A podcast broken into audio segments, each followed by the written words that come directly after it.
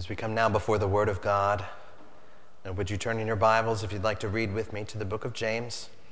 This is the letter written by James in chapter 5.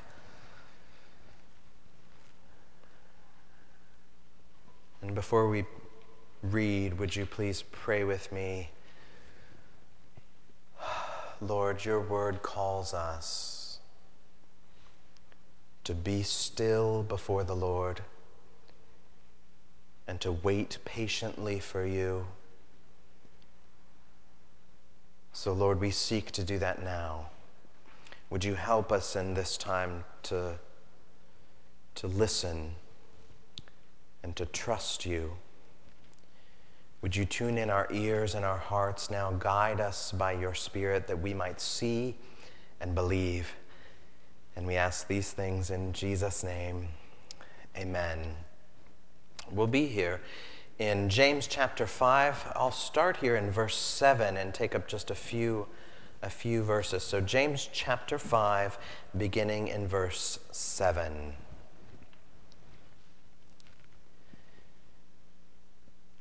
Be patient, therefore, brothers, until the coming of the Lord. See how the farmer waits for the precious fruit of the earth, being patient about it until it receives the early and the late rains. You also be patient. Establish your hearts, for the coming of the Lord is at hand. Don't grumble against one another, brothers, so that you may not be judged. Behold, the judge is standing at the door. As an example of suffering and patience, brothers, take the prophets who spoke in the name of the Lord. Behold, we consider those blessed who remained steadfast. You have heard of the steadfastness of Job, and you have seen the purposes, per, the purpose of the Lord, how the Lord is compassionate and merciful this is the Word of God. Now, the main call to us from James in this section is this we're called to patience.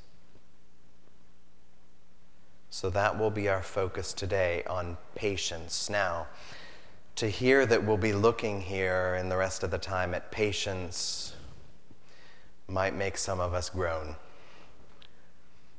uh oh. Patience, this is, uh, this is not my strong suit. Uh, this one might sting a little bit. Patience might be a bit of a struggle for us. We know that some things are easier for some and harder for others, but, but we all need this. For me, at least, my most common prayer for myself in general is a prayer for wisdom. That God would make me understand and even love what he, what he says is good. That's my general prayer, but my most common prayer in a particular moment is for patience. Easily. I often need God's help with this. And I did not realize just how much I lack patience until I had kids. Those of you that have kids of your own or who have worked with kids are chuckling. You know, okay, I, I love kids.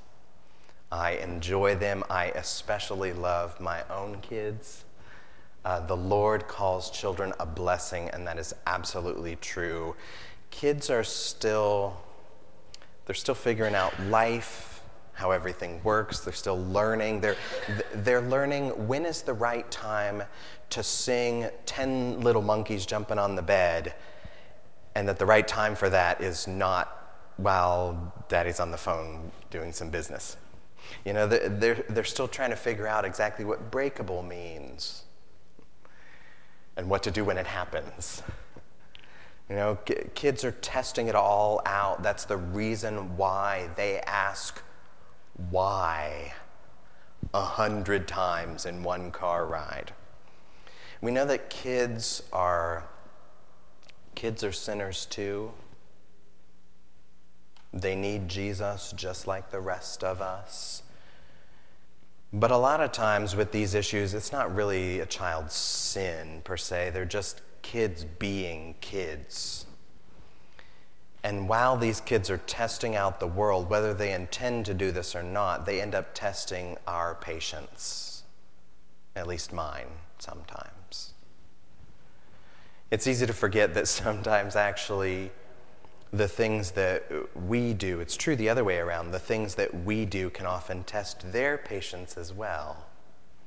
You know, as we, as we grow up, sometimes we realize that our own parents or families test our parents. Patience is just, it's hard. We all need it. So that's what this text is working on us in now. This brings us to have to address what patience actually is.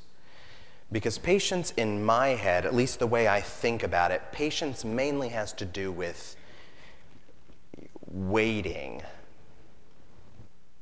I think of it that way. Patience has to do with waiting for something. And that's true in some sense, but there is so much more to patience than just waiting. Patience is not mainly about sitting at a bus stop. It's not just occupying your time with twiddling your thumbs or doing a Sudoku. You know, that sort of thing is not being patient, that's being dormant. Patience is a far more active thing.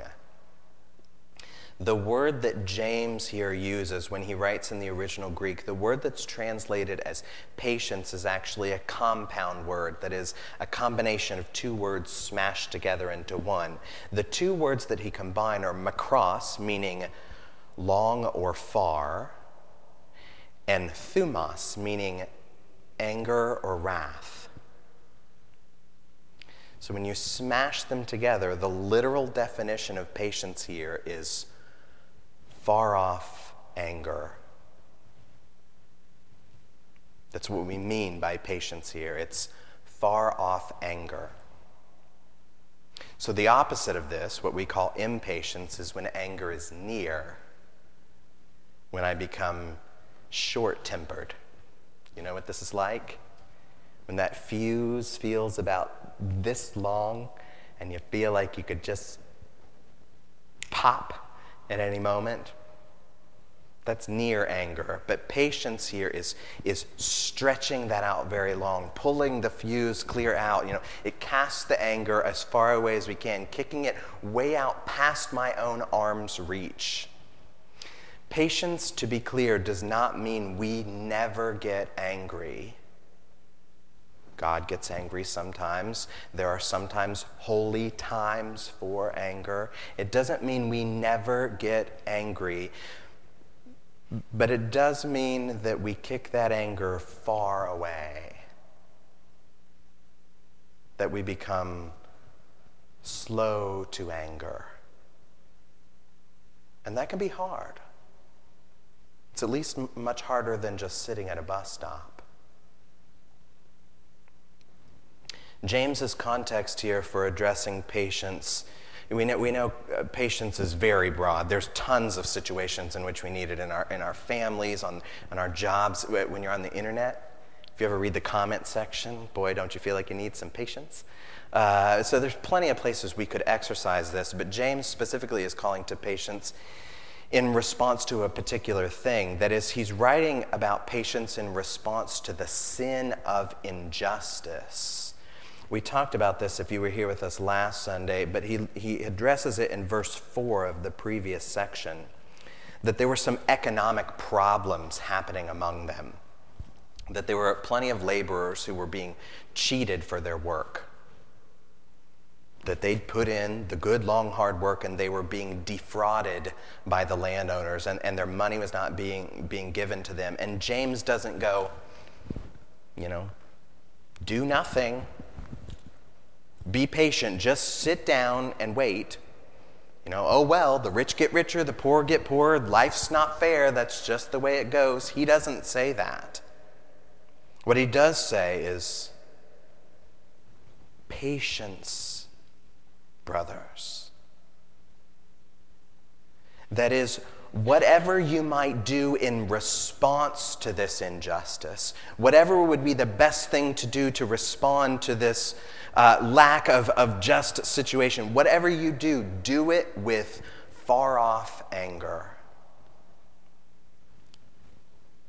His reasoning for this is to, to remind them of something they know to be true. You know that the Lord is coming, He is. He's even at hand. The righteous judge is at the door. His hand is on the knob. And the Lord has said, Vengeance is mine. I will repay. It's mine to deal with, not yours. So you might strive for justice. Yes, that might be appropriate, but if, as you strive for justice, do not avenge yourselves. That is, leave the wrath to God. God has anger towards sin. And his anger is hot, but it's also holy. Your anger and mine, I suppose, in contrast, is hot but often unholy. So toss your anger out as far away as you can by God's grace, chuck it out as far as you can so that we'll have the patience of far off anger. Because if we allow that anger to stay with us, it begins to consume us, to burn within us, and it will destroy any good that God might be working in and through us. Now, We've addressed some of what patience is that is, that it's far off anger. The question for us at this point is what then does this patience of far off anger actually look like? And what James would have us learn here are the ways that God would express that patience. To do that, he gives us three examples of patience in the, te- in the text. Those three examples are these the examples of the farmer, of the prophets, and of Job. Probably noticed that as we went through already. The three examples are the, the farmer, the prophets, and Job. So, in the rest of our time, we're going to take each of those examples of patience and try to listen for what each of these examples would teach us about the godly path of patience. That's where we're headed. Let's go for it here. The first example here that we see is the example of the farmer. It's in verse 7. After he says, Be patient, then he says, See how the farmer waits for the precious fruit of the earth, being patient about it until it receives the early and the late rains. Okay. So, see how the farmer waits, he says. That is, many of you know this better than I do. The rainy seasons come and go, there's an ebb and flow to these things. So, patience is not only waiting, of course, it's more than that, but there is still a good measure of waiting in this. The issue then is what we do with the waiting. So, the real lesson from the farmer is not just that he waits. We look at the reason why he waits. What's his reason? What's his motivation and for waiting? And we see that the answer is he's waiting for the precious fruit. That is, as he's waiting, he's cultivating something that's valuable underneath the dirt that I might not even be able to see yet. So, in the situation with our kids, so if, if, if, the issue, the lesson is really to focus on the, the preciousness of something. In, in the example of my kids, you know, in response to their 100 questions, which I actually, in some ways, really like, in response to those, I might not answer those 100 questions. I might not even be able to answer them, but I, I at least want to cast out any frustration I might have over those questions. And instead, I'm pursuing patience. I'm seeking to put anger far off. The reason for that is because there's something more, pre- more precious to me than just getting frustrated and airing that out. I want to show my children that I love them, that I care about what they think, that I care about growing them, that they learn. That is far more precious to me. So it's worth putting off anger to seek that. You know, when we're facing injustice, it's important to seek justice in some way. But you know what's far more important than just getting justice? You know what's more precious than that? To trust God. To actually put faith in God in the midst of that. To trust God is more valuable than making things right. To trust God is more valuable than making things right. Of course, we want both things. If I can trust God and make things right, that would be good. But one is more important. We want to trust God. The Christian life is not just about making everything good.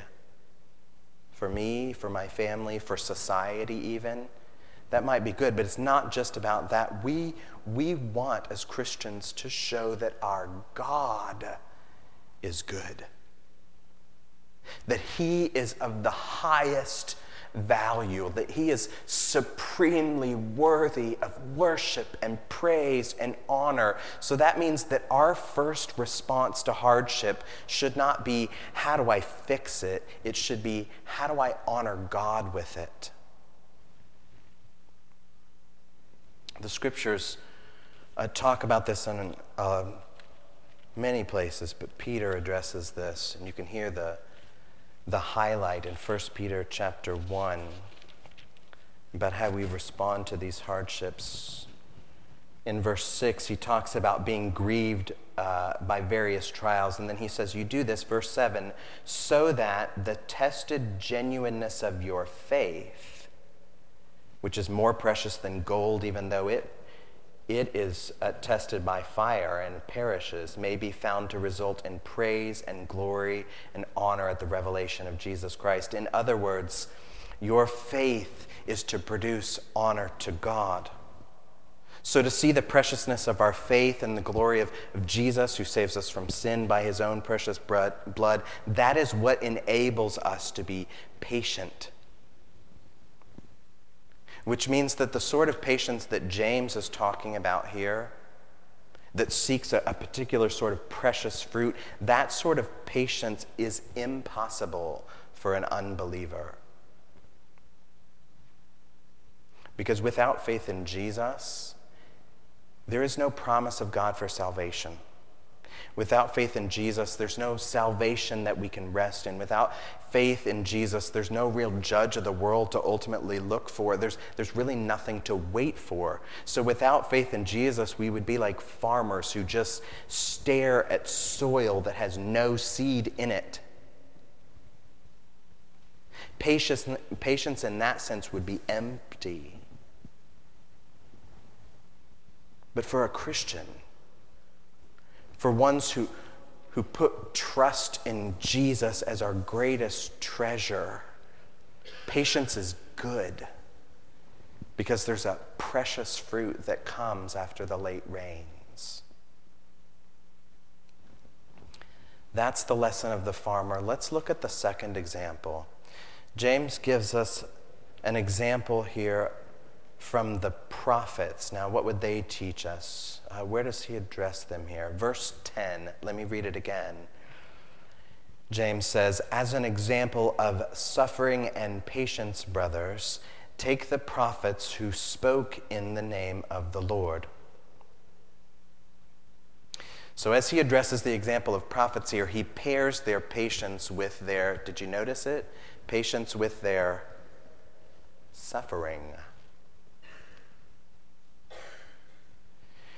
You know, today you don't have to watch, you know, TV and news very long to notice that there's no shortage these days of self-proclaimed prophets. Have you noticed a bunch of people kind of speaking on behalf of God and saying God says such and such? You know, it's really easy to sit in front of a camera and claim what God says. Anybody can do that. can claim God says certain things, especially if it conveniently fits our own narrative. There are plenty of people who are doing this these days, claiming to be prophets, and most of these folks are worse than bags of wind. We'd be better off listening to nails on a chalkboard than listening to their words. So, most of the time, when you hear these self proclaimed prophets, block them out of your mind, plug your ears, whatever you have to do. Don't give any attention to the blather that they call prophecy and claiming some sort of message from God. That is not the way it worked for the Old Testament prophets who were actually called by God. The prophets of old, their lives were not characterized by power or influence or wealth. Their lives were characterized by suffering the author of Hebrews gives a big summary of the, of the various things the prophets endured. They, they, were tortured, mocked, beaten, imprisoned, killed with sword, killed with stones, killed with saws. Ouch. We know most about the, the suffering of the prophet Jeremiah and lots of really awful things happened to him. This isn't even the worst of it, but it's the most memorable to me. I won't read it just because it's a very long scene, but it's in, in Jeremiah chapter 38 if you're interested reading about it. So, in that context, the prophet Jeremiah is, speaking the word of the Lord against King Zedekiah. And as a result of bringing the word of the Lord, uh, the king, uh, others with him, dump the prophet Jeremiah into a cistern a well, a deep well. And there's no water in it, but there's mud at the bottom where the water once was. And the writer makes a point to say, Jeremiah sank down in the mud. That's not how he dies. He survives the scene, but it takes 30 men to pull him out.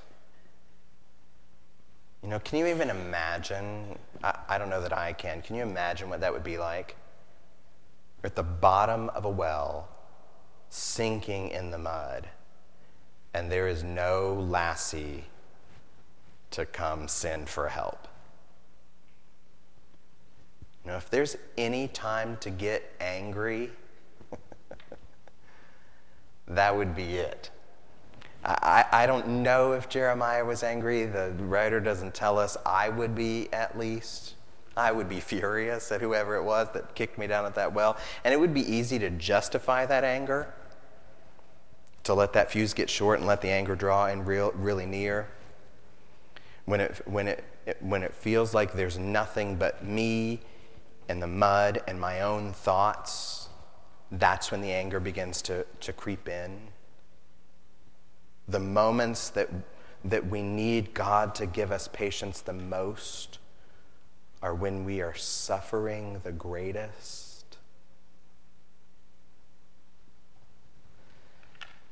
James, however, doesn't just tell us about their suffering. The lesson of patience from the prophets is not just that they do suffer, it's in their response to the suffering. So he mentions that the prophets spoke in the name of the Lord. So, patience does not just mean keep quiet. Patience does not just mean tuck your head down and keep your mouth shut. These prophets were examples of suffering and patience, and they spoke. Now, the way that they speak is important because this is set in contrast with something he mentions in the verse prior, in verse 9. The lesson for us from the prophets is a way not to speak, which he says, do not what? Do not grumble. That's the push. Do not grumble. The difference is that the prophets spoke in favor of God. A grumbler, however, speaks in favor of himself. These grumbles are specifically spoken against something, against someone. It's often something that's not out loud quite, it's just kind of under the breath. You know, the sort of mumbles that are maybe barely words at all, just sort of the. You know what grumble's like. This is not the same thing, by the way, as sharing about our hurts and fears. It's not the same thing as needing to think through a hard situation with wisdom and to talk with someone about that. It's not the same thing, even, as expressing a deep ache or longing. Those things might be appropriate, they might even be good and godly things. Grumbles, however, are never godly. Grumbles are driven by anger. Not just far off anger. In a grumble, the anger is very near. It's tucked right up underneath my tongue in a grumble. And so it's sin.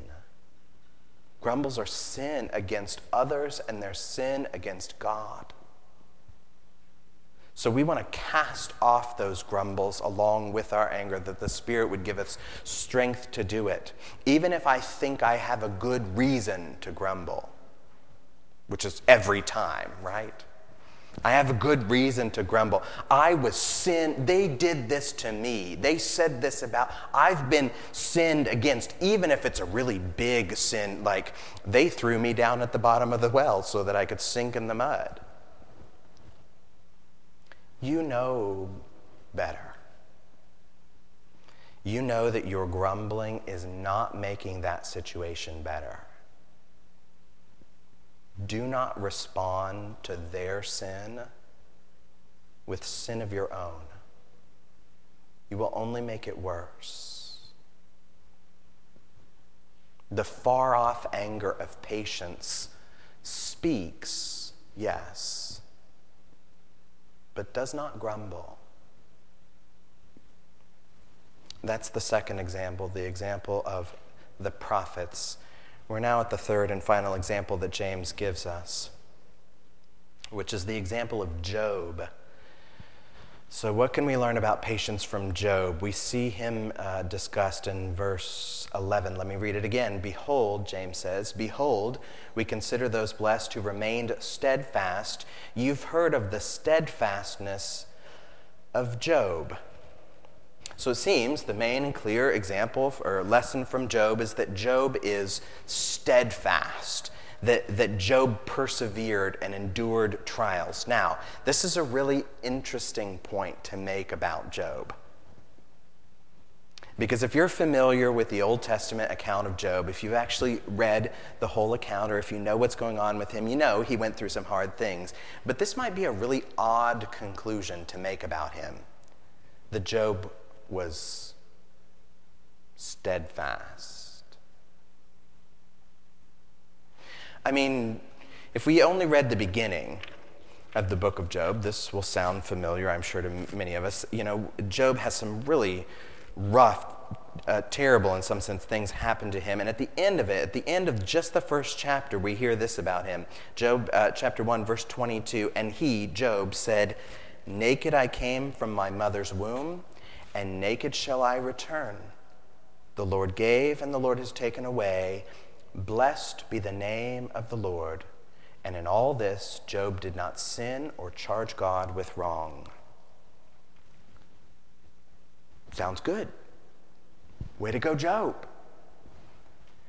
But if we keep reading, if we hear more from Job as he's interacting with his other three uh, friends, it looks a little less like this the further we go.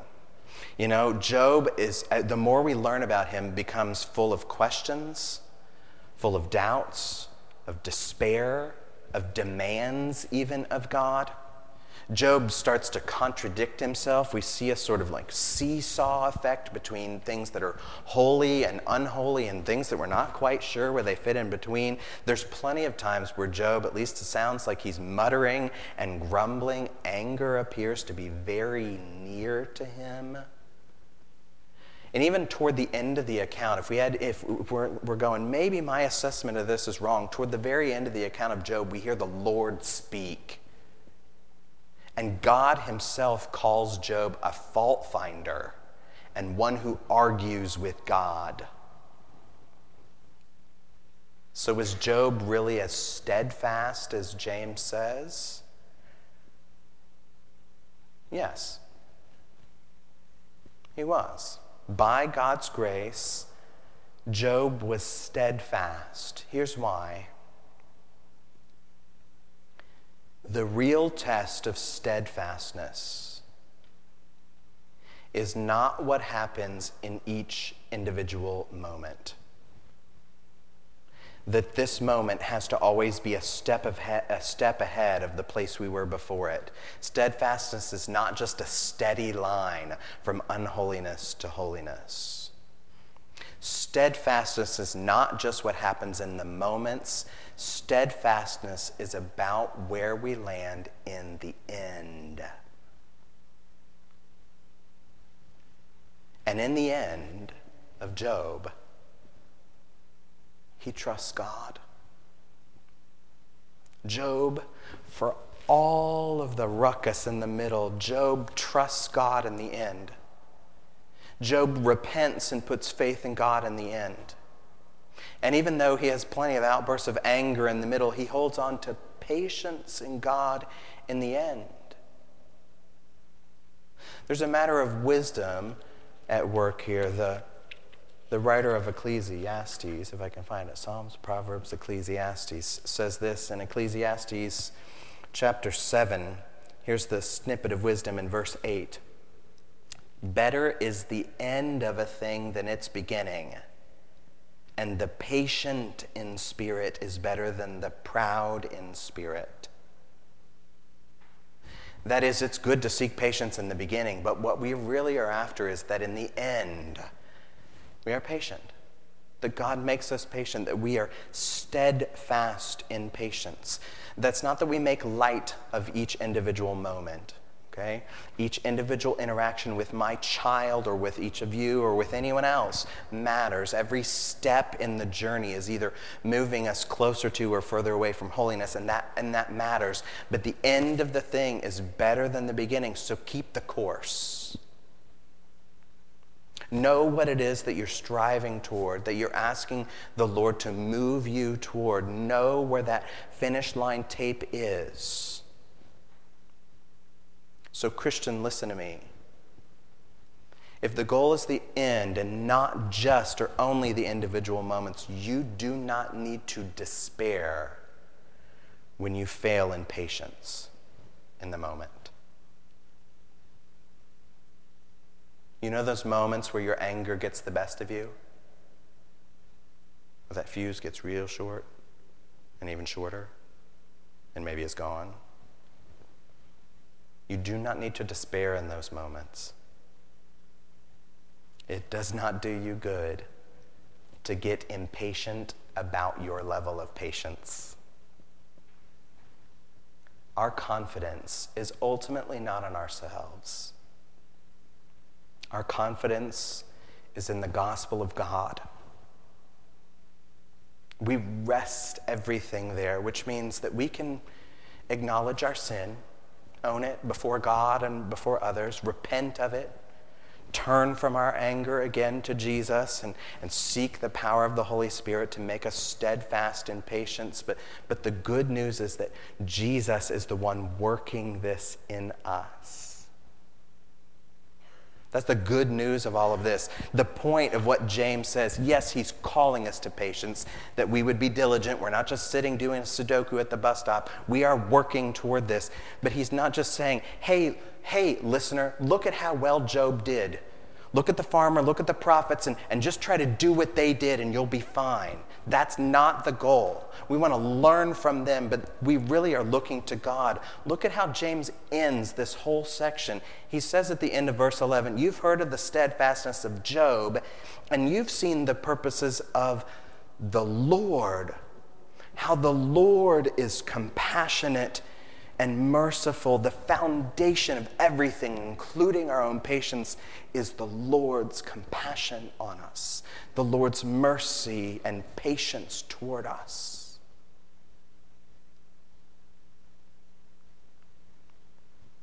We know that God sees all. The Lord sees our sin He knows the very depths of it, and he has every right to be angry with it. The reality is, there are some who do not trust in Jesus who will experience his anger for eternity over their sin. But for everyone who puts faith in Jesus, Jesus took upon himself the wrath of God for our sin. On the cross, he became sin for us. And the Father poured out his wrath upon that sin, and Jesus drank up every drop of it. Not even a whisper left which means then that the anger of God toward a Christian, one who is in Jesus, the anger of God is not only far off, the anger of God is emptied. It's done. God will forever now be patient with all of those who are in Jesus. That's life for us. It's freedom for us. And it's based on this that he calls us, therefore, brothers, you be patient until the Lord comes.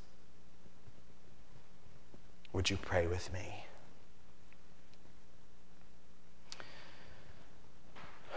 Oh Lord, this, this is our desire that we would grow to be more like you, that, you, that we would be filled with your patience. Would you make us people who are steadfast and not grumbling and seeking after precious things? And most of all, Lord, we, we, we want that you would be honored in us. Help us to look to you for every moment of our patience, trusting in Jesus who has done this great work for us. Mm. Thank you for being a God who does such great things. And we give you praise in Jesus' name. Amen.